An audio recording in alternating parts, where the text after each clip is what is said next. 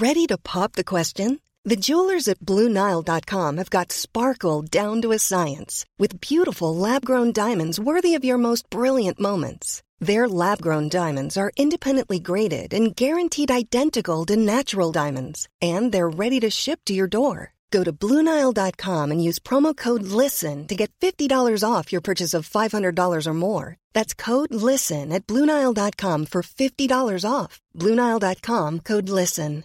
Hey, it's Paige DeSorbo from Giggly Squad. High quality fashion without the price tag? Say hello to Quince.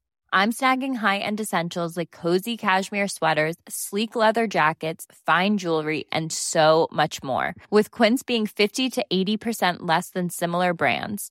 And they partner with factories that prioritize safe, ethical, and responsible manufacturing. I love that. Luxury quality within reach. Go to quince.com slash style to get free shipping and 365 day returns on your next order.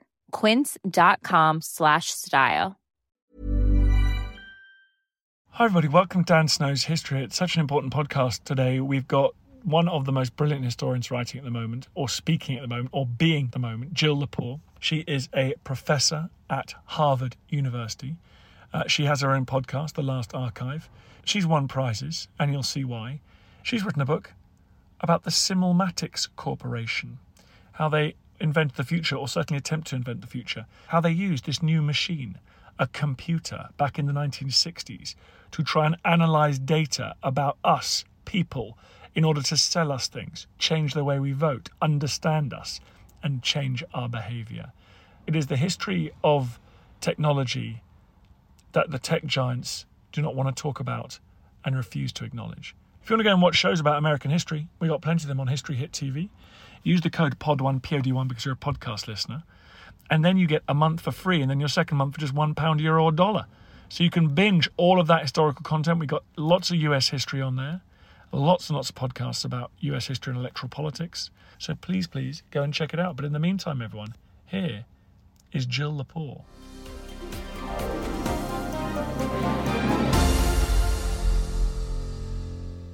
Jill, thanks so much for coming on the podcast. Oh, happy to be here. Your book is so remarkable. Tell everyone about the Simulmatics Corp. So, Simulmatics Corp was a pioneering data analytics company founded in 1959.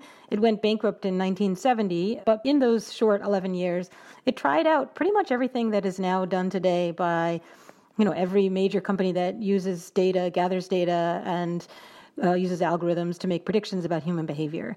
So they they worked in all of the different realms that this kind of work is now done. They generally didn't succeed in any of those realms because there just wasn't enough data to do the work, and also computing speed wasn't obviously anywhere near what it is now.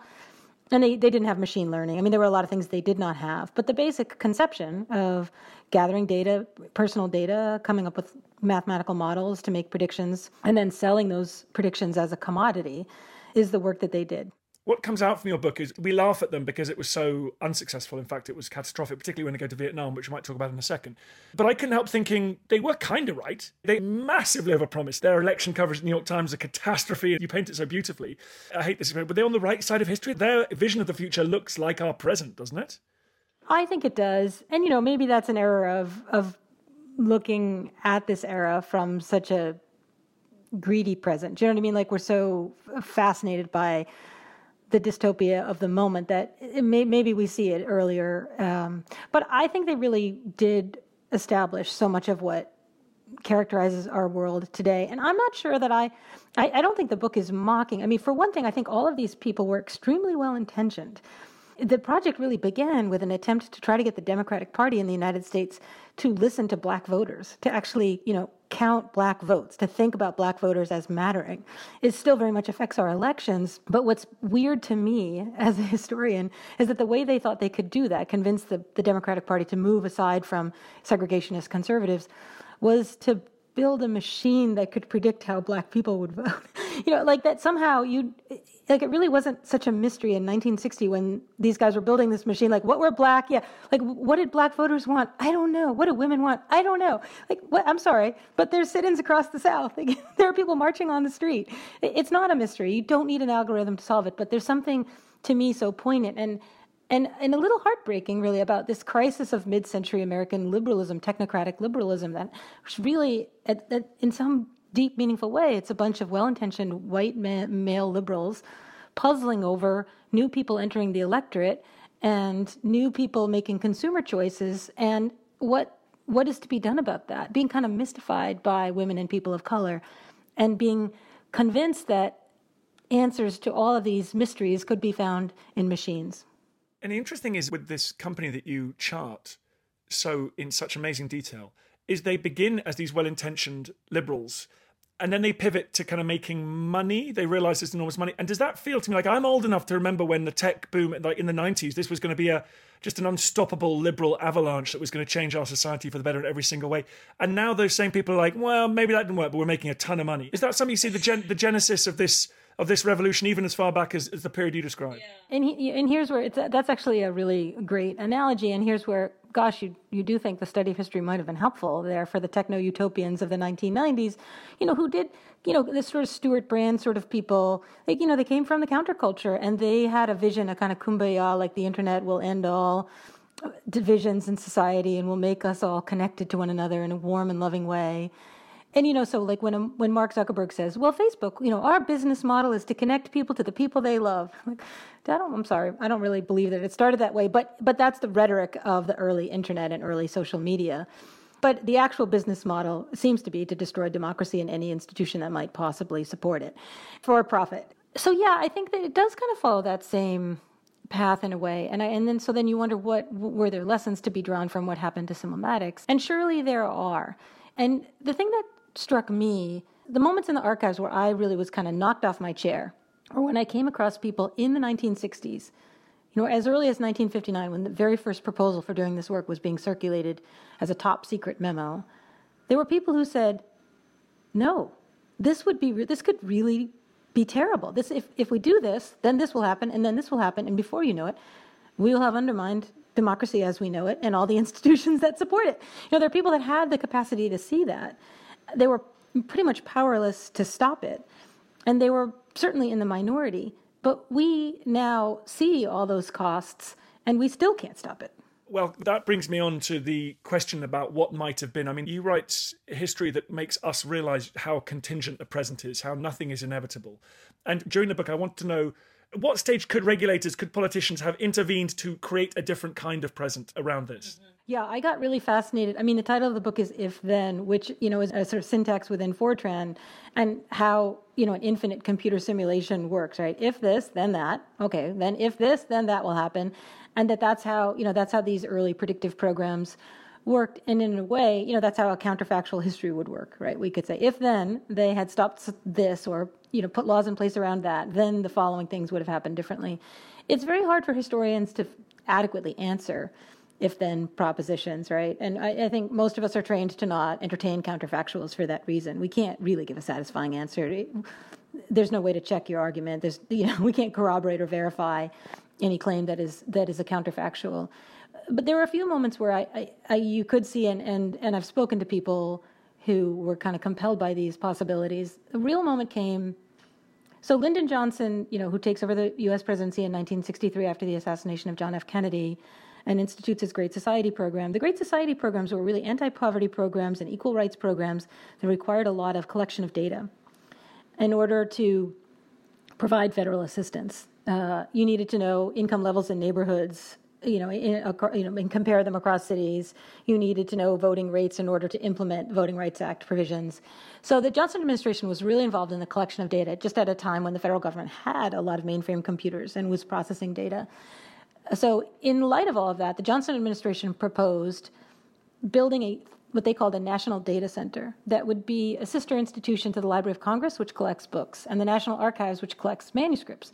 That the National Data Center would collect data, and then it would be homogenized so that the Social Service, Social Security Administration data could talk to the data in the Veterans Affairs Administration and the Fair Housing Division. And it seems, on the face of it, fairly straightforward, and it would have required a lot of rules and regulations about data and its anonymizing and whether it could be used in the aggregate and in what format it could be collected, when it should be destroyed, after what period of time, would the public have access to it, et cetera. And there were proposals for that kind of entertained all of these possibilities. But the public got crazy alarmed about the National Data Center, um, partly because people didn't understand computers especially well, and no one had one, right? Only giant businesses had computers at this time. There were no personal computers. And because there's a lot of conservative concern about the overreach of, the, of, of Johnson's administration. So, kind of from the left, people fearing a kind of Orwellian Big Brother violation of privacy, and from the right, people fearing federal government spending. So both the House and the Senate convened hearings, and people came in and said, you know, you should. A lot of people came in and said you shouldn't do this because this will violate people's privacy, and then the government could know everything about you. The proposal was eventually defeated, and so we don't have a national data center, and, and never did. And so all those rules that were going to be proposed that would have been attached to it never got established. But there's a moment at the hearings when this guy, um, Paul Baran from RAND, uh, who's been who's involved in the development of the predecessor to the internet, ARPANET. He's the guy who works on one of the two important guys who works on packet switching, which is a necessary piece of uh, the development of the internet. And he kind of looks at the members of Congress and he's like, I don't know what you guys are talking about. Like a building, you, you don't actually need a building to hold data. Like, did you, like we're building an internet. Like pretty soon, all the computers will be talking to one another, and data will live kind of in this ether in a like almost in a cloud like you don't need to build a building to stop worrying about do are you going to build this building what you should be thinking about, you should absolutely collect the data and homogenize it, but so that you could. We need you guys to make some rules here because we're about this. We're on the eve of a huge explosion where commun, where computers will be transformed from storage devices and calculating devices to communications devices. And when that happens, the horse is out of the barn. So please make some rules about data and who can have it and what you can do with it, and can you sell it and can you buy it and what and they they're like what are you talking about? The computers can talk to one another. Like nobody except for you know five guys at stanford understands that at the time. And the moment passes. And i um i did this podcast called the last archive and i did an episode about the national data center for the last archive. And i talked to this guy arthur miller who was a very young law school professor at university of michigan at the time. And he spoke before the senate hearings into the national data center and he opposed it on privacy grounds and so I interviewed him. You know, he's an old guy now, and he he laughed and laughed and laughed, and he said, you know, within four years we realized how wrong that was. Like we should not like by 1971.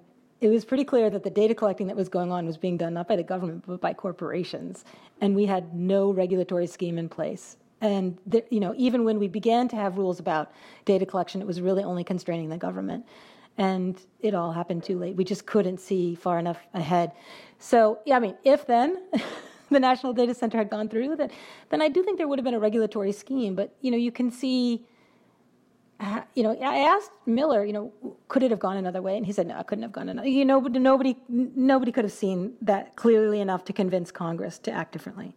I'm so struck by the fact that we still have these election day regulations here in the UK, and I know you do in the States as well. And they get down to details like, you know, national broadcasters not allowed to talk about politics on the day of the election. And they're all like Marquis of Queensberry rules over here. Meanwhile, like Twitter is like blasting out fake charts and videos and like lies about unemployment numbers to people while they're like in the ballot booth. Like it's it's just yeah. it's what I mean it's it's a wild west. It's crazy. Yeah, no, I mean we have we have the same, you know, the, uh, the, descendants of the Australian ballot reforms that you know Parliament adopted in 1872, my state adopted in 1888.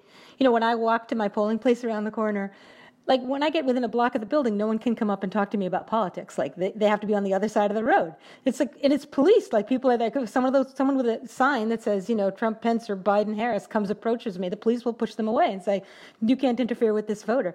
Meanwhile, I could be getting a text at that moment that says your polling place is closed due to an electrical outage. Please go home. And who's paying attention to that? No one the other thing that your book brings out is the problem in the 60s was not just in computing power and available data, but also in entering the wrong kinds of data. And your Vietnam section is very interesting to me because, again, they attempt to use computing power to build a giant psychological landscape, atlas, encyclopedia of the Vietnamese people. But it fails not because of computing power, it fails because it's a stupid thing to do. Like you've got all these guys in suits going out who are armed, they're armed, right? And they're talking to Vietnamese villagers about like their preferences. Like the inputs are all wrong as well. And that seems to me a parallel but similar problem. Yeah, and and here too. I mean, I think these guys, like you know, the young American graduate students who are out doing that work, they're guys who you know didn't want to fight in the war, have you know have gone to graduate school instead. They think that this is you know winning the hearts and minds of the Vietnamese people is is a is a better route than bombing North Vietnam. Like they, their intentions are in that sense good. They can't really see that you're not just going to you know going out with an armed military patrol to sit in a little tiny impoverished hamlet and ask people what they would watch on television if they had a television is not the same thing, you know, as as the George Gallup polling company, you know, calling up a housewife in Milwaukee and asking her, you know, is she going to bake a frozen dinner that night? Like, it, it's just, it's preposterous and it's it's it's absurd. But the thing that was helpful to me is to understand that all of that work really comes in a deep way from the psychological warfare that is lies at the heart of the Cold War. I mean, we spend a lot of time thinking about the Cold War as having been an arms race, but it was also what was called at the time a minds race, right? Like it's a battle for the loyalties of ordinary people, especially in newly independent republics, post-colonial societies that are kind of choosing sides between the U.S. and the USSR. And you know, we have all these methods that have been funded by the federal government that involve bringing together behavioral science in the 1950s and early computer science to try to figure out, you know, how to collect enough data about a population and its opinions and the means by which people's opinions can be changed that you could figure out what is the right set of messages to direct to which people to change their views.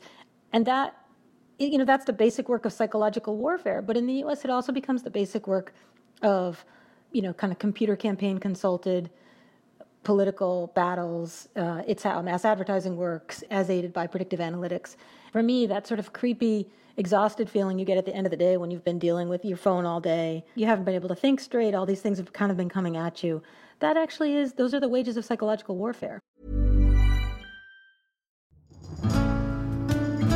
I'm Professor Suzannah Lipscomb, and on Not Just the Tudors from History Hit, I'm looking for answers to the big questions about every aspect of life in the early modern period. Like, how did the memory of Anne Boleyn continue to influence the court of her daughter, Elizabeth I? How were fairies brought to life on the Elizabethan stage? And how did the arrival of male only doctors threaten the lives of women? In other words, not just the Tudors, but most definitely also the Tudors twice a week, every week. Subscribe now and follow me on Not Just the Tudors from History Hit, wherever you get your podcasts. Selling a little or a lot? Shopify helps you do your thing however you cha-ching. Shopify is the global commerce platform that helps you sell at every stage of your business. From the launch your online shop stage to the first real life store stage, all the way to the did we just hit a million orders stage. Shopify is there to help you grow. Shopify helps you turn browsers into buyers with the internet's best converting checkout. 36% better on average compared to other leading commerce platforms because businesses that grow grow with Shopify. Get a $1 per month trial period at shopify.com/work. shopify.com/work. If you thought the only way to get a more defined jawline with natural-looking results was through surgery, think again. Juvederm Volux XC is a non-surgical injectable gel filler that improves moderate to severe loss of jawline definition and can help you achieve natural-looking results with little downtime. Even better, this improved definition lasts up to one year with optimal treatment. No maintenance required. Improve jawline definition for a smooth, sculpted look with Juvederm Volux XC. For important safety information and to find a licensed specialist, visit juvederm.com. That's J U V E D E R M.com. Not for people with severe allergic reactions, allergies to lidocaine, or the proteins used in Juvederm. Common side effects include injection site redness, swelling, pain, tenderness, firmness, lumps, bumps, bruising, discoloration, or itching. There's a risk of unintentional injection into a blood vessel, which can cause vision abnormalities, blindness, stroke, temporary scabs, or scarring. Talk to a licensed specialist to find out if it's right for you.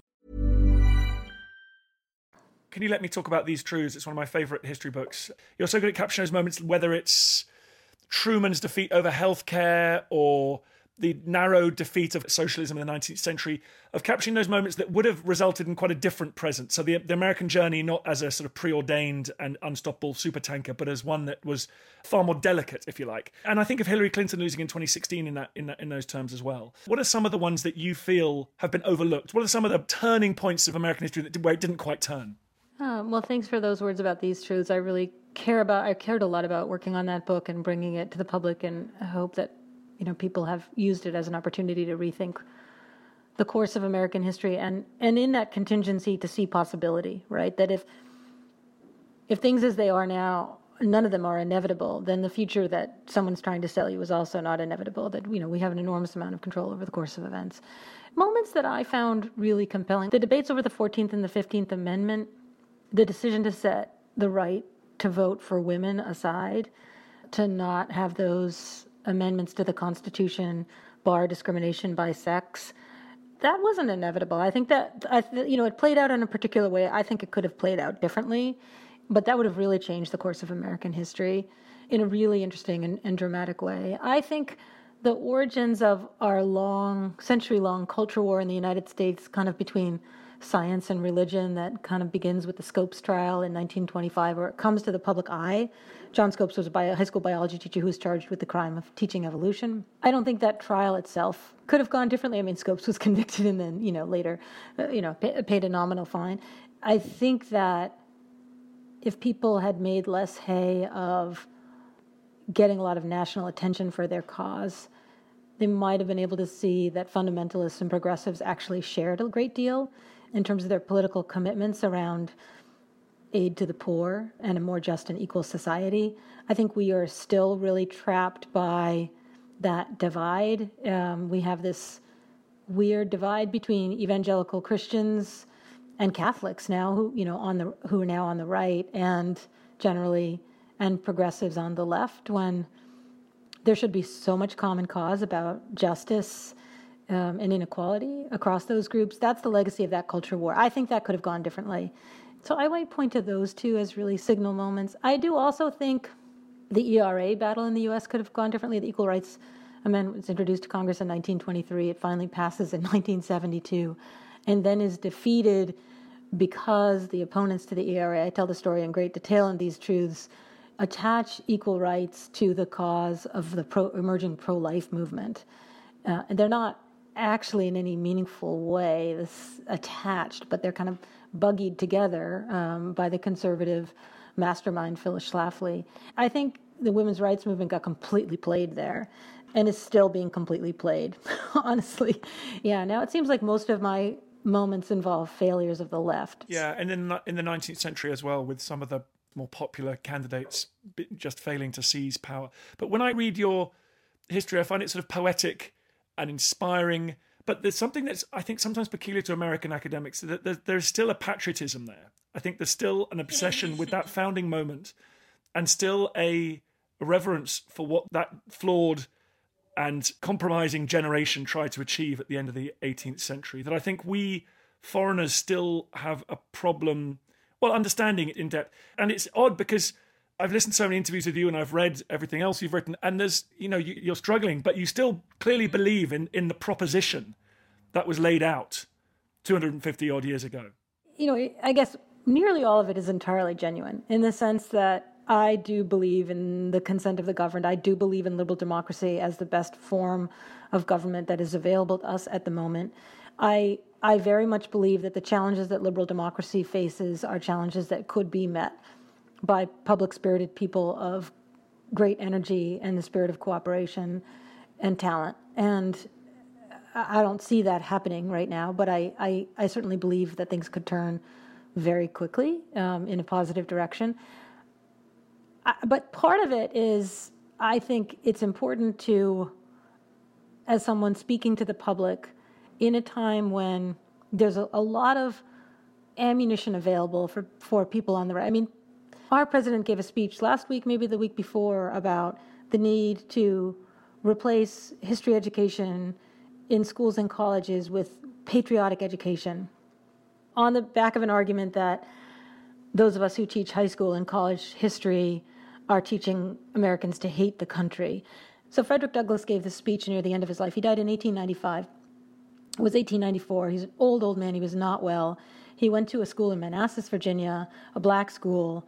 So think of Douglass, was born, you know, uh, into slavery in Maryland, ran away, saw, you know, saw and suffered, witnessed extraordinarily brutality and atrocity, ran away, having taught himself to read, becomes a writer and a speaker, one of the most important statesmen of the 19th century, urges, urges the United States towards a position of emancipation, leads his people through the Civil War, only to see in the 1870s and 1880s the rise of the Ku Klux Klan and the spread of Jim Crow laws across the South, which basically re enslave black people. So now it's 1894. He's been through all of these battles, and in many ways, the country is back where it was when he was born.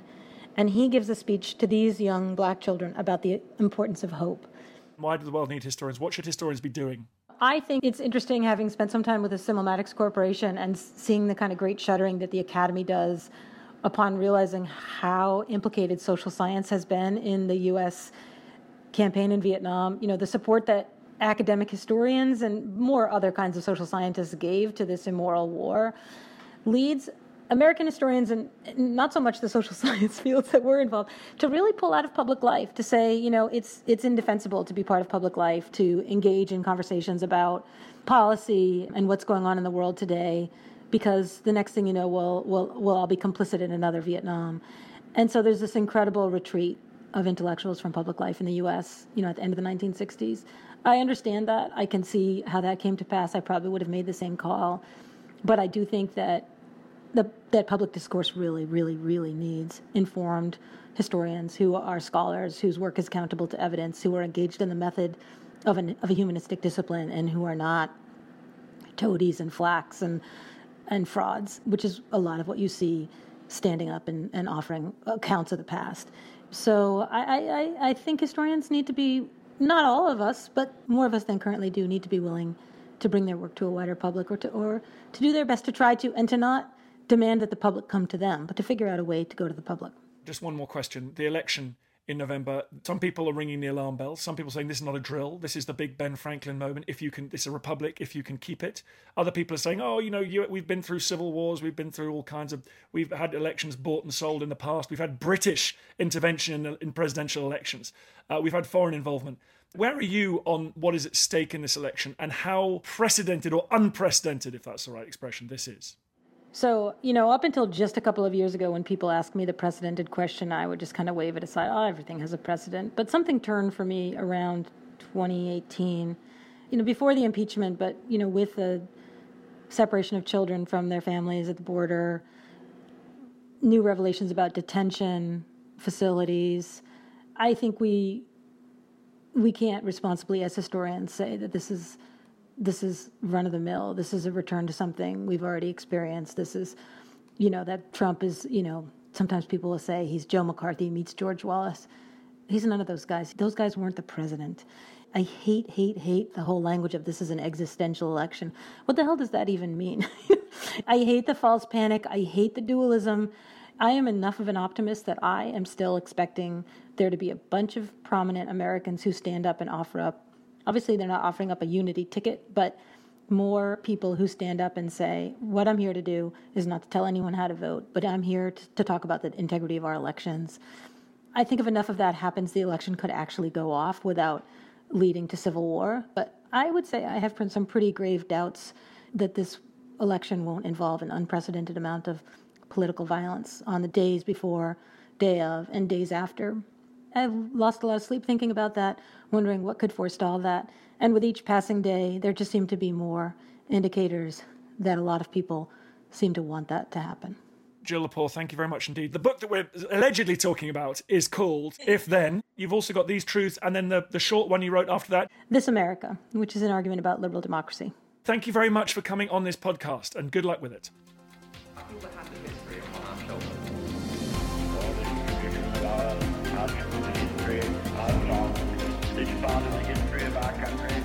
Hi everyone, it's me, Dan Snow. Just a quick request. It's so annoying, and I hate it when other podcasts do this, but now I'm doing it, and I hate myself. Please, please go onto iTunes, wherever you get your podcasts, and give us a five star rating and a review. It, really helps, basically boosts up the chart, which is good, and then more people listen, which is nice.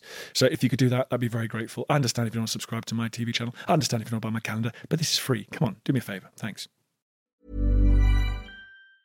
Hi, I'm Daniel, founder of Pretty Litter. Did you know cats tend to hide symptoms of sickness and pain? I learned this the hard way after losing my cat, Gingy. So I created Pretty Litter, a health monitoring litter that helps detect early signs of illness by changing colors, saving you money and potentially your cat's life. Pretty Litter is veterinarian developed, and it's the easiest way to keep tabs on your fur baby's health right at home. Go to prettylitter.com and use code ACAST for 20% off your first order and a free cat toy. Terms and conditions apply. See site for details. Even when we're on a budget, we still deserve nice things.